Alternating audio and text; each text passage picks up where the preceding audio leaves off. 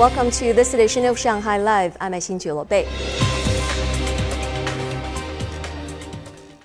As required by the Ministry of Education's double reduction policy, after hours caretaking services commenced at primary and middle schools.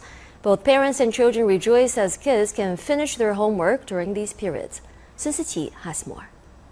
At Hetian Road Primary School in downtown Jing'an, most fourth graders can finish their homework between 3:30 and 4:30 p.m. The teacher helps us with homework. We can ask questions and they answer them. This way, I can play sports when I go home. In Xuhui, Shanghai Primary School offers three time options. More than half of our parents chose 4:30 to 5:15. 80% of parents have chosen to keep their kids in after-hours caretaking. Parents can also change the time their kid leaves on a daily basis. I have two sons and both my husband and I have a job. I am so grateful for the service. This way we can choose different times that suit us for the day. This is a great idea.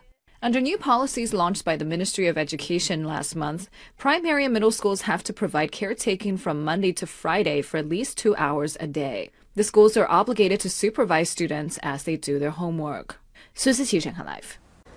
Some students looking to study in the United Kingdom and their parents have complained to Shanghai Media Group that they've been charged thousands of yuan for express visa services, but still hadn't received the visa after the 15 workday time limit passed.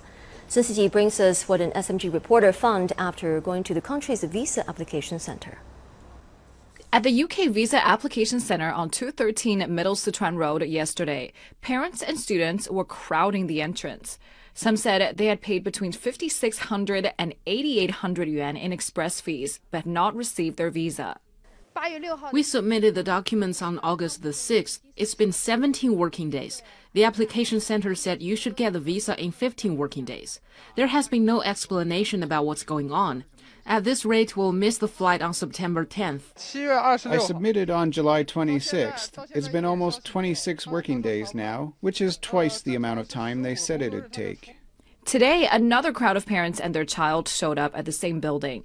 The UK's embassy posted last night on its WeChat account that it had been receiving, quote, a large number of applications and processing was taking longer than usual. It advised students to, quote, make travel plans after obtaining a valid visa. The notice also explained that the UK Visa Application Center in Shanghai is run by UK based VFS Global, a company hired by UK Visas and Immigration to collect applications and deliver visas. One student was happy when notified her visa was about to be sent. They just said mine is going to be delivered this afternoon. Still more were waiting after the promised deadline had passed. I paid 8,821 yuan for express service. I haven't received mine yet. They only gave me this receipt. There's no formal invoice. They said I'd be getting mine in five working days. It's now been eight. Some students said they've been getting mixed messages about express fees. 现在是可可以补假期是吗？就是呃，UKVI 就同意这个这个。对，这钱也不是我们收的，我们每个会汇的。However, UK Visas and Immigration gave a different message. 是我们学生，呃，申请的时候，就是我们签证已经递交了。 然后中途是可以加急的吗？申请已经。The same company also provides these services for countries including Ireland, Australia, Canada, and New Zealand. Shanghai Live will follow the story. Sun Siqi, Shanghai Live. The Taliban said that the three day meeting of the Supreme Leaders' Council of the Islamic Emirate had concluded with the important decisions related to governance being finalized. It is also reported that the Taliban will announce the formation of a new Afghan government on Friday. Li Shuyan has more. A Taliban spokesman said the meeting chaired by Supreme Leader Hibatullah Akhundzada discussed political, social, and security issues. He added that Afghanistan is facing an economic crisis and wants good relations with all nations, including the U.S. We are on the path of peace with all nations. Our message of peace to the international community is help us and cooperate with us politically. No one should consider us a threat to them, nor should they become a threat to us. It is reported that the senior deputy leader of the Taliban, Mullah Abdul Ghani Baradar, is said to be appointed as the foreign minister of the new government. In the eastern city of Khost, Taliban supporters paraded coffins draped with American, British, and NATO flags as part of their celebrations following the withdrawal of the last U.S. troops.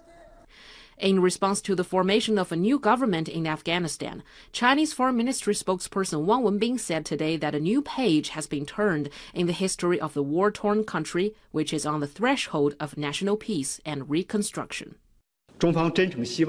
China sincerely hopes relevant parties in Afghanistan will form an open and inclusive political system, pursue moderate and steady domestic and foreign policies, and completely sever ties with all terrorist organizations. Wang said China will pursue a friendly policy for all Afghan people and continue to provide assistance within its capabilities for the peaceful reconstruction of Afghanistan. Li Shuyan, Shanghai Live.